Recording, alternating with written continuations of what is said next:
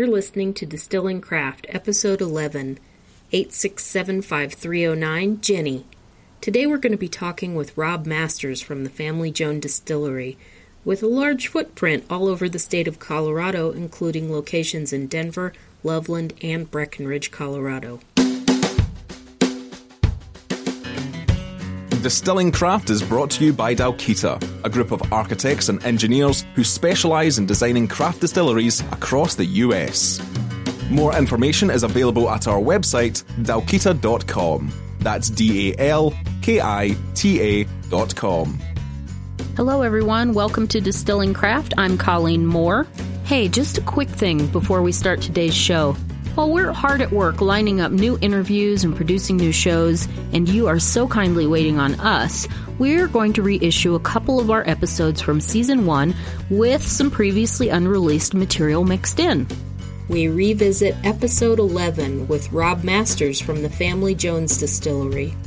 Later, our part time radiogenic distiller DJ is going to talk with us about the history of gin and different ways to make it. Welcome to the show, Rob. So, Rob Masters is currently the head distiller and partner at the Family Jones Distillery. They have a uh, distillery up in Breckenridge as well as one down in, uh, or coming soon, in Denver. He started off uh, working with the Boulder Spirits Company, kind of renting a corner of their distillery and making his uh, Rob's Mountain Gin. He was able to then sell that to Spring 44 Distilling down in Colorado Springs, and then actually went to work for them for about four years uh, making it for them and getting to work on his recipes. While there, he actually has one of the cooler stills I've ever seen. It's a glass column still. And the idea behind it is that he is able to extract pure flavors from the botanicals without any impact from copper or the metal. Uh, it's also much easier to clean, and so he can remove his botanicals from that, or his botanical flavors from the still much easier. So great cleaning and uh, very pure extraction after his time at Spring 44, he actually has been working as a consultant, working for a variety of startup distilleries, helping them develop recipes and work on their flavors. An unusual thing about Rob's new distilling venture is that he's actually split it into two separate DSPs. Uh, he has the large production facility up in the mountains where he is able to make whiskeys and uh, his gin. And then he's got a smaller production facility down in Denver that functions as his tasting room but it's still a true DSP where he's able to make a lot of the smaller spirits that feed his bar, his liqueurs and cordials, and then do a lot more experimentation spirits down in there. It's really an interesting blend. Uh, one thing I thought was unusual is in Colorado in particular, you're only allowed to own four breweries before the state steps in and says, hey, that's too many production facilities. Uh, this happened with Breckenridge Brewing uh, a handful of years back, and when they wanted to add their fifth brewery, they actually had to do some consolidation to get down to four rather than being able to open the fifth. Uh, I don't know anybody who's run into that rule with distilleries yet, and uh, apparently Rob hasn't seen anything on the distilling side either. At the larger production facility, the focus is mainly on making whiskey, and there he's making a bourbon as well as a rye uh, in order to uh, kind of capture what the, the current uh, demand spirits are. One of the interesting products that Rob is making in his Denver tasting room in order to flush out that bar is the vermouth like product. So, as everybody knows, it's not allowed for distilleries to make vermouth because it is technically a wine. And so, in order to get around that and make all the cocktails that require vermouth, uh, particularly in Colorado where you can only sell your own products behind the bar, distilleries have had each had their own kind of fight to come up with how to make vermouth. In Rob's case, he's taking NGS or a, a neutral spirit and diluting it down and then adding botanicals that represent the flavor profile of vermouth and then adding wine into that spirit in order to help give it some of that wine flavor. It's an interesting way to make vermouth that I haven't quite run across before. And so it, it's enabling him to really expand co- his cocktail opportunities there at the distillery. Another interesting point about his large distillery is that Rob is actually using it to make his own NGS. The stills there are large enough that he can get a cost competitive NGS made internally rather than having to buy it. And this NGS then can be a base for his liqueurs uh, and obviously his gin. And for somebody who really likes a, a neutral base profile, it's a great advantage to be able to make that in house.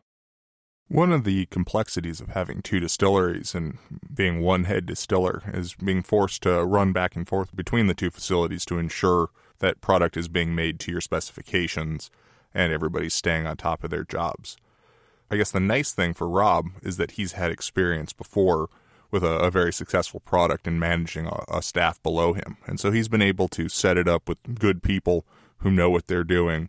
And his job has been mainly, you know, quality control uh, and less about uh, having to babysit and make sure that everything is doing, you know, doing what they're supposed to do, or worse, trying to do it all himself. To give you an idea of how large Rob's distillery in the mountain is, he's actually going to be putting away about three barrels a week. Uh, this certainly isn't, you know, anything on the order of Jack Daniels, but for a craft distillery, it's a very large uh, amount to be able to start storing. Uh, one nice thing that Rob's previous experiences allowed him to do was he designed his mountain facility first about doing a grain in product. And not only just a grain in, but a grain in rye and bourbon product. Uh, this has enabled him to really tailor his process for those grains uh, and enable him to get the right mill and move his grain in and out of his process fairly seamlessly. Uh, he can also then use the space for his NGS, and it really allows him to have great control since Rob is distilling on the grain at his distillery, he's actually chosen not to use a direct fired still uh, for his whiskey and is instead using uh, a steam coiled still. Uh, this enables him to not worry as much about burn on, but still get all the, the flavor control that he needs. Since Rob is most famous for his gin, one thing he's done at this new facility, uh, particularly since he has a bar in Denver, is he's broken his gin down into two categories. He's got a, a not a lower end, but a less complex gin, as well as a higher end, more complex gin. By having this breakdown, he's been able to create kind of an affordable price point. Uh, and what he's done basically is eliminate some of the botanicals to create a simpler process. Uh, with the higher end gin, not only does he have a kind of bigger juniper push, but I believe he has 11 botanicals in there, and he distills these with four different distillations, uh, doing the juniper uh, initially in the liquid phase, and then adding in uh, the other botanicals through the vapor phase. This enables him to kind of blend on the back end and say, today, you know, my orange was a little bit light, so I'm going to add more of the orange spirit and create the, the right flavor profile. But rather than doing it in a compound style, he's doing it as a distilled style and then blending the multiple distillations. So with the glass still and trying to distill one flavor at a time, uh, how many how many botanicals are you typically running, uh, say for Rob's Mountain? Well, it depends on what the, the end goal is. Um, you know, I, I, talked about Jones House, our, our house gin, um, a little bit ago, and that I wanted to keep that simple. So that has five botanicals in it uh, versus Rob's Mountain Gin. Uh, it's been a while since I've made it, so I have to think back. I want to say there were 11 different botanicals in there. Um, I think at some point you can get a little too crazy, and it's really hard to balance. Let's call, let's say, 40 botanicals. Um, so it, it, really depends on what the end product is. Uh, if we're looking to make a nice, simple London dry style, I think Tanqueray has three botanicals in it. So you know, it's hard to it's hard to uh, to argue that uh, you can keep it simple and still have something pretty classic. So, with the 11 different botanicals, is that 11 different distillations, or are you combining some of them up and doing, say, three different distillations? Yeah, in the development phase, it is all single distillates that then are blended together. Um, the way that I like to make gin is in two separate distillations. So, one distillation of just juniper, and then a second distillation of the botanical mix. And the reason I do that is that juniper is the most important part of making gin. I mean, that is what gin is. It's a juniper spirit flavored with other botanicals, right? So I, I always want to make sure that our juniper profile is doing what it needs to do. Um, and, and, and playing nicely with the other things. And to do that, I distill it separate from the botanicals so that I can adjust up or down the juniper level um, and let the other botanicals do what they need to do. If it's a London dry style, of course, there's going to be more juniper there, right? If it's a Western style, there's going to be a little less juniper. So that's how I typically make gin. That makes sense. Have you done any playing around with vacuum distillation? Uh, we were talking a couple episodes back how you know rose and cucumber can get destroyed with the high temperature of standard distillations, uh, and so vacuums can be a way to extract some different flavors. Yeah, I have. A Rotovap is actually on order. Um, Rotovap is like my my next toy. Um, I've played with a Rotovap a little bit. I've never actually had one in a facility that I've ran, um, so I haven't spent a ton of time with it. Um, but yes, certainly vacuum distillation is a really cool step towards creating all sorts of flavors that you just can't do in a uh, in a standard still setup. Um, you know, the other factor there when you, when you're talking about rose or cucumber or whatever is whether you distill in li- uh, a liquid phase or vapor phase, I call it. So liquid phase would be just throwing the botanicals in the pot with the neutral and, and whatever it is you're distilling it with, or hanging it in a basket and having the the neutral in the pot turn into a vapor and and blow through those rose petals. Um, I've had better experience distilling things like flowers, like rose petals, in vapor phase than, than in liquid phase. So it just doesn't beat it up quite as much when you distill it in vapor phase versus liquid. Yeah, that makes sense. Uh, are you doing any of your distillation in the liquid phase? Uh, say the juniper? Yeah, juniper's in liquid phase, and I'd say 90% of all my botanicals are in liquid phase, and then just a handful of the very delicate things like rose petals um, are done in vapor phase. So I assume you have a, a dedicated gin still in your large production facility? Uh, we we don't yet. Our still in Denver actually is. I wouldn't call it a dedicated gin still, but uh, the majority of our botanical distillations are going to happen there in Denver.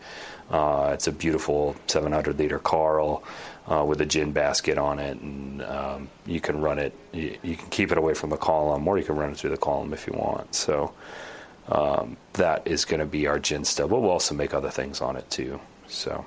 How are you handling cleaning it after the gin runs, uh, particularly when you're doing the distillations in the liquid phase? Are you? Yeah, caustic soda, uh, PBW from Five Star is just amazing stuff. So I'll do I'll do a rinse of uh, PBW for a while, um, run a closed loop through, um, hit all the copper, and then we'll take that out, rinse it with water, and then do a run of citric just to kind of shave off that very minuscule amount of copper uh, and regenerate it. So I haven't found a whole lot of problems uh, with flavors sticking behind in the still um, after a good caustic citric run. Well, that's certainly my preferred cleaning system. Are you seeing any uh, reaction with the caustic and your copper or anything like that? No, I haven't. Um, I, I think I'm fairly conservative with my caustic. I don't I don't like it super concentrated, so I don't put a ton in, just enough to get the job done. Um, I'd I'd prefer to spend more time running a closed loop of caustic than less time with a more concentrated caustic. So I, I keep it fairly watered down. Yeah, that makes perfect sense. So I know I know historically that your gin has always been a, an NGS base, either purchased or, or made in house. Um, have you ever done any experimentation with either you know with other bases, either a rum or maybe looking at something like a, a malt base, like a Genever style? Yeah, uh, style is certainly something that I'm super interested in. Um, I remember touring Anchor Distillery. Gosh, it had to have been eight, nine years ago now at this point, a long time ago. Uh, and they had a malt wine fermentation where they put the juniper berries into the fermentation. And I remember like looking into this fermentation and saying, you know, what, what, are all these little blue specks and figuring out it was juniper berry. And ever since I saw that, I've always wanted to try that. And so that's one of the things that's fairly high on my list of things to do in our Denver facility, our R&D facility is uh, do some Genever style uh, distillation uh, with a malt wine, malt base. Uh, I've never played with using rum as a base uh, or agave spirit or anything like that. It's really all been neutral. Um, doesn't mean that I don't think it'd be good. I think there's definitely some opportunity there, but uh, maybe I'm a purist in that in that regard. Yeah, the the main reason I'm asking about rum is I know in liqueurs, uh, the rum base can add a, a, little bit of perceived sweetness to the spirit, and I wasn't sure if, if anybody was doing that for gin. Yeah, makes sense. So obviously, there's there's a bunch of different ways to to make gin. Uh, what are your opinions on some of the more macerated styles? Either uh, doing a, a, maceration of your, your juniper up front and then distilling it, or doing more of like a, a compound gin, you know, or you know, disti- or adding those flavors through maceration after distillation. Uh, I think that it's hard to get the general public on board when they see something with color in it. Um, it doesn't mean that it's bad, uh, that it tastes bad. Doesn't mean that it's the wrong way to do it. I just think that you can't necessarily be standing there when when Joe Public is standing in the liquor store aisle looking at all the gins and they see a yellow gin next to a bunch of clear ones and say, you know, why is that one yellow? I'm not going to buy that. So that would be my first concern is um, just you know getting the color out of it. Uh, my next concern would be consistency. Uh, at least when you've redistilled the botanicals, um, you have a better idea as to what flavor you're going to get, as opposed to you know you put uh, one batch of orange peel and, and, and macerate it for X number of hours. Well, um, you go through that batch of orange peel and you got to order more, and maybe the orange peel from your supplier is coming from a different place and they're more potent, right? Well, it's a little harder to keep the consistency um, when you're macerating things um, than it is with distilling. So that would be my other concern. Yeah, that makes sense. So that's why you're creating, say, an orange distillate and then blending it together rather than having a, a uh, botanical pile and a little bit of that be be orange. Yep. Just to circle back to, to kind of weird gin, something I haven't been seeing, or I haven't seen on the market, but I've been thinking about lately is sloe gin. Uh, it's not that hard to make. It's got a, a great history. Uh, have you been playing with it? Do you know anybody who is? Uh, it's on my list. It's something that I'd love to do. Uh, the folks at Spirit Works in uh, California do an amazing sloe gin. Uh, it's in it's on the market in in Colorado, so you should go look for it. Uh, it's really really good stuff. Um, my experience with sloe gin is that it's really hard to find sloe berries because they come from the UK and there's a lot of people making sloe gin over there. There's a there's a huge craft spirits renaissance happening over there, particularly in gin, and I think that they're kind of buying up the, the majority of the sloe slow sloe berry stock. Um, I think I remember seeing that there was some out of Canada at one point, but uh, it's been a year or so since I've looked. But uh, when I did look last, it, it, seemed like it was really hard to find sloe berries. So that's uh, certainly something that's on my list of things to to have fun with someday. Um, but not anything I have any plans on doing uh, anytime soon. Yeah, it's a little bit out there, but hey, at least now that I know there's one producer, I'm gonna have to go check them out. Yeah, I think Sipsmith has one too. They're out of the UK, but they have a sloe gin as well. And then there's always Plymouth. Plymouth, the Plymouth gin has a sloe gin as well. Huh. Cool. Thanks. So the next thing I wanted to ask you about were the gin oils. Either say chill filtering on the back end, or maybe running a Carter style head so you can collect them separately, and then either add them back into your spirit or not. Uh, what are you doing with your oils? Uh, well, what I do is if I have oils showing up uh, in a final blending, I know that I don't have enough neutral in there. So um, if I take my distillate and and thin it out with neutral, particularly with juniper berries, like juniper can be stretched a long, long way. So um, you know, if you have one part juniper distillate, one part GNS. Um, you could actually stretch that from one part juniper distillate to 16 parts GNS after distillation, um, and and and stretch out those oils so that they don't come into solution in, in a bottling. So um, that's how I handle oils. I really haven't had much problem with it. Yeah, I was I was wondering why you were thinning it out, but I've heard that before, so it makes sense. I guess I just don't spend enough time making gin. So the last thing I wanted to talk to you about was barrel aged gin. Uh, there's a bunch of different types out there, and I was wondering if you're going to be doing a, a gin aging program along with your whiskey uh, aging and the rest of it.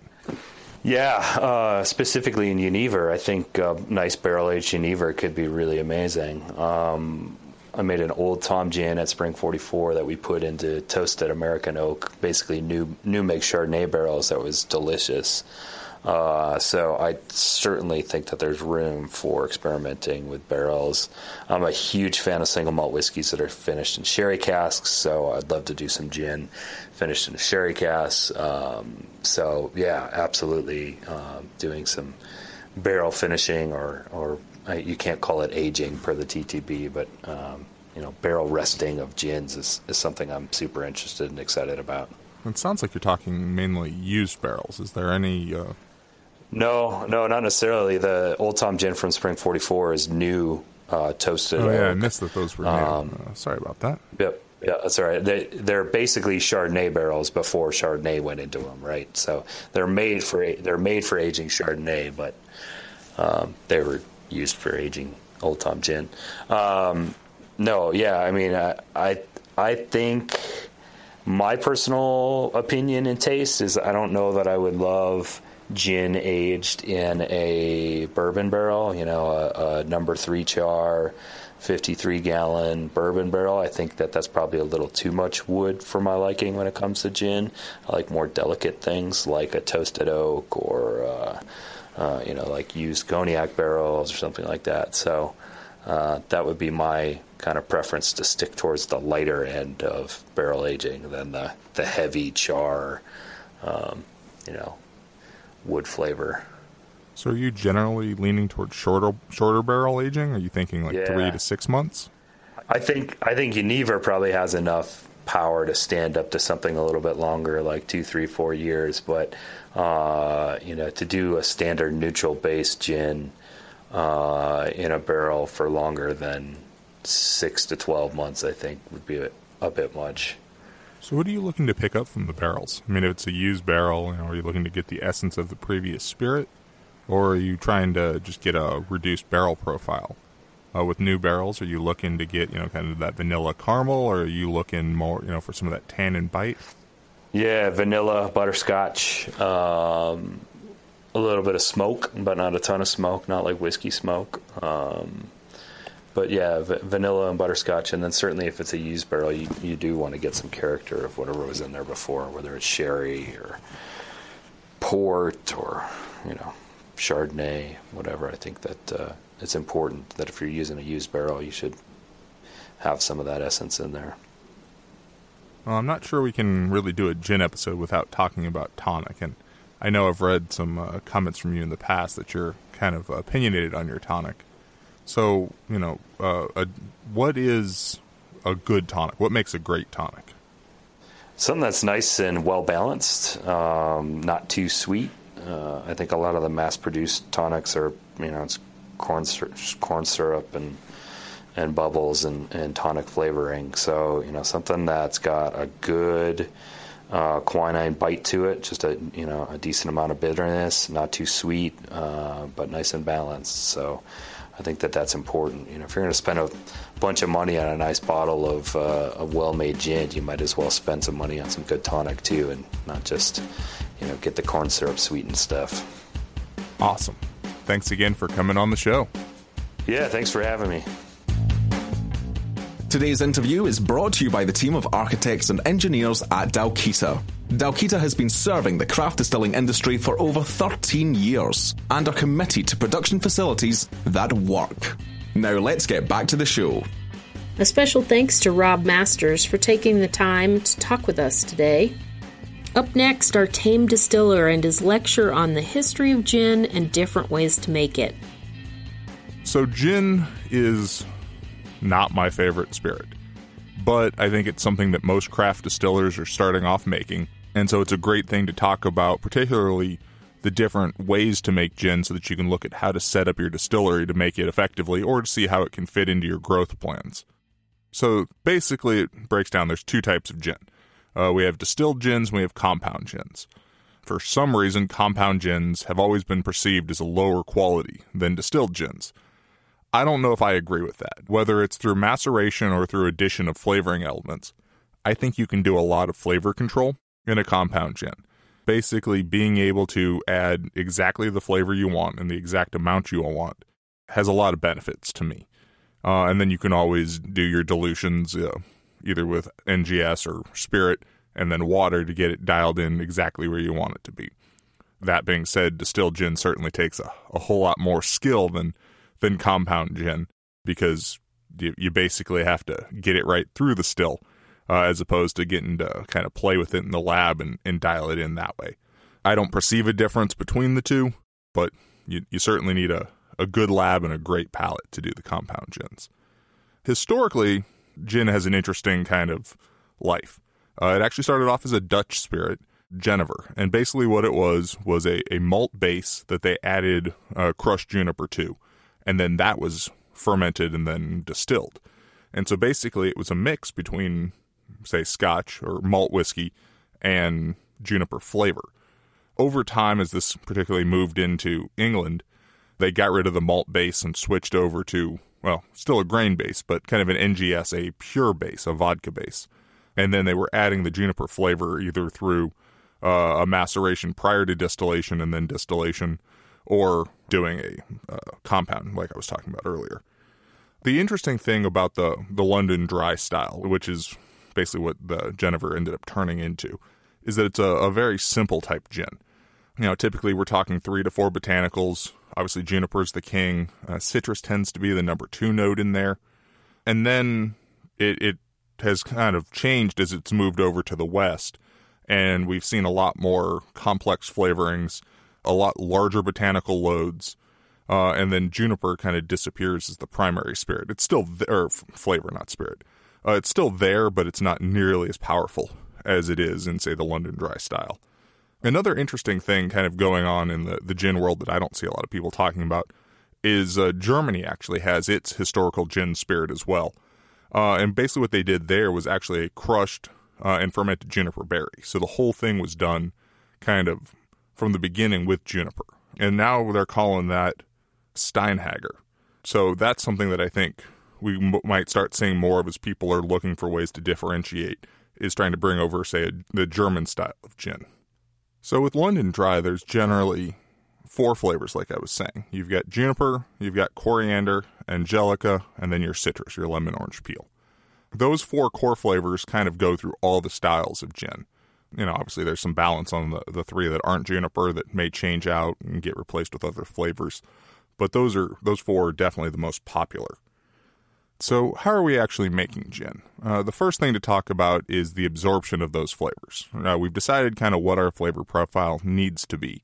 Now we need to look at how we're going to capture that. Uh, we've obviously talked fairly extensively, considering how little it's used, about vapor distillation and using that to capture some of the more delicate aromas.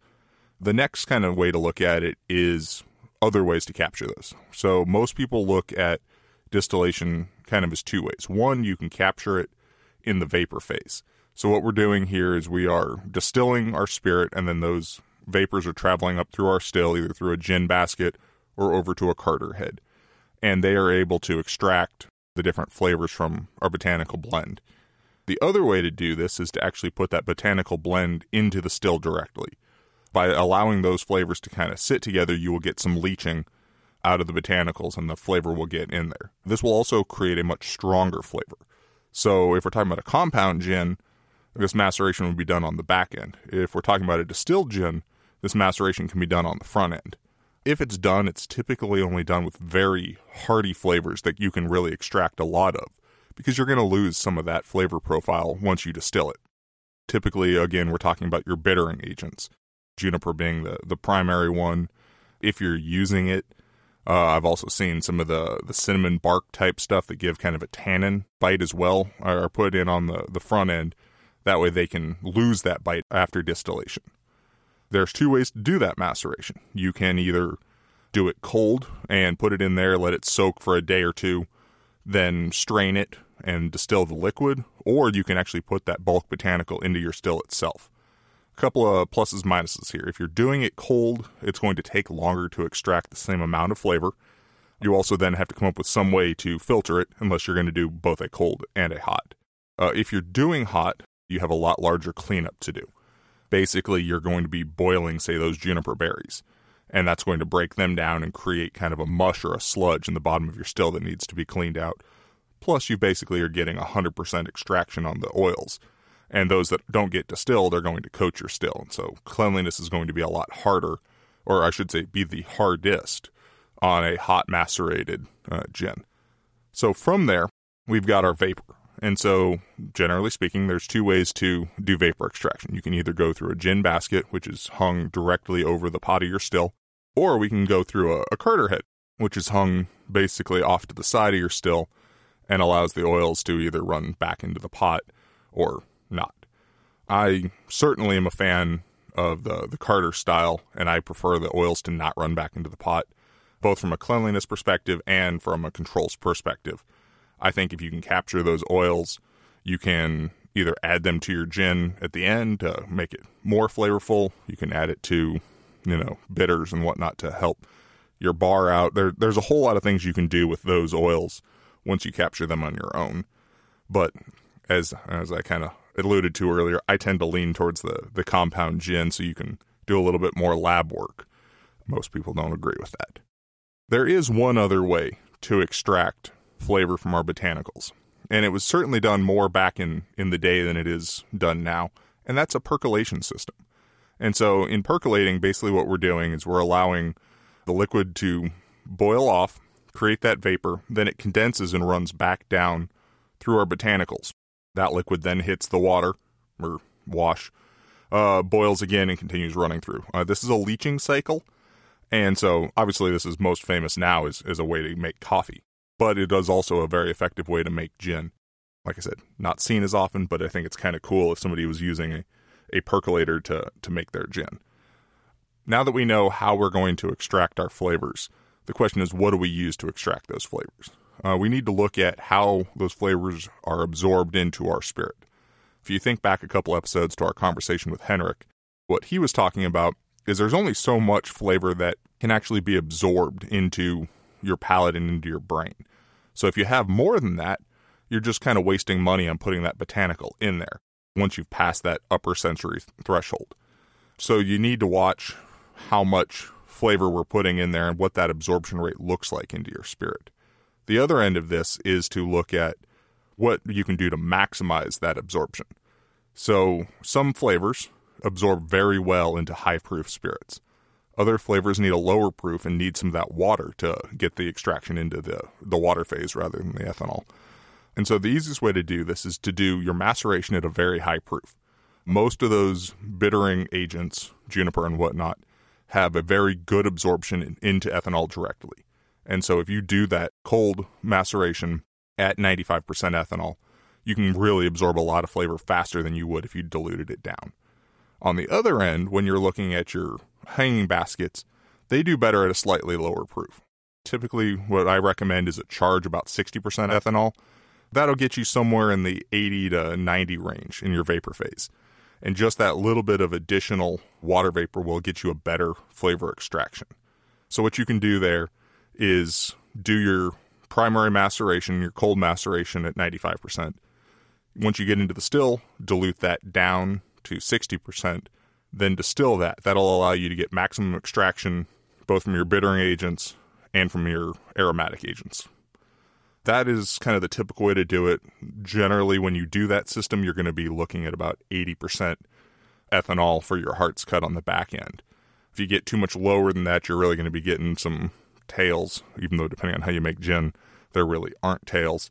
But just kind of some funky flavors coming out of your, your botanicals much higher than that and you're not seeing the flavor compounds coming through. So obviously if you're distilling your gin to say 95% ethanol, you didn't pick up a whole lot of flavor in there considering you started at probably 96%. So that's kind of that window that I see is, you know, you get down below 75 and it's just a really really funky gin. You get over about 90 and it's just too pure, you're not seeing any flavors in there. The next question is the base. So we've kind of decided what flavors we're going to pick up. We've decided how we're going to pick up those flavors. Now the question is what is our base and our medium? Obviously, back at the beginning of this, we talked about the history of gin and Genever. And so a malt base is very historically accurate and adds a lot of cool depth of flavor to your gin. It's also not the style that people expect. Your London dries and your Western style gins are are much more common, and people expect that pure and clean base for the botanicals to really play off of. Uh, if you're doing that, we're definitely looking at at a minimum, say vodka hearts uh, or NGS levels uh, to extract it out and give you the purest palate you could hope for. The next from that is using your base to give you flavor. One of the ways to do this most typically is with a grape base, basically making brandy. A grape or a fruit base in general, brandy, will give you an additional fruit boost to your botanicals after distillation. So if you're not using, say, apple in your botanical blend, but you use an apple based spirit, you can still have that apple essence make it through to your final product. The other way to look at this is with a rum base. Uh, rum adds sweetness. And so if you wanted a little bit sweeter gin, but you didn't want to uh, say add you know 1% or 2% sugar to the back end, you can use a rum base, a sugar wash, in order to increase the perceived sweetness of your gin. The base is really what allows you to add bonus material to the botanical blend.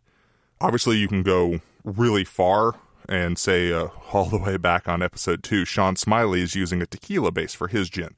And so that hard agave fermentation really comes through in the final product and makes his gin very complex. But it also makes it less of what people perceive as a gin when they taste it. So, looking at your base, the question is always what do you want it to taste like in the end? And there's a million different ways to do it in between. And those are just a, couple that I've seen that do some fairly cool things. Are you interested in filing a report with us? Well, we're actively seeking professionals to give us the lowdown on the technical aspects of distillery operations for our listeners. Contact us via our website with your pitch. Do you have feedback on this show? Well, send us an email to distillingcraft at dalkita.com. Of course, if you want to find out more about this specific episode, go to our show notes on our webpage. That's dalkita.com slash show notes. Remember, you can subscribe to this podcast at Apple Podcasts or however you get your podcasts. Our theme music was composed by Jason Shaw and is used under a Creative Commons Attribution 3.0 license. And finally, a special thanks to the Dalkita team behind this production and the man that puts it all together, our sound editor, Daniel Phillips of Zero Crossing Productions. Until next time, stay safe out there. I'm Colleen Moore. Dalkita is committed to getting intelligent and quality design solutions out of the craft distilling industry. Check them out at their website, dalkita.com. That's D A L K I T A dot com. Until next time, this has been Distilling Craft. Cheers.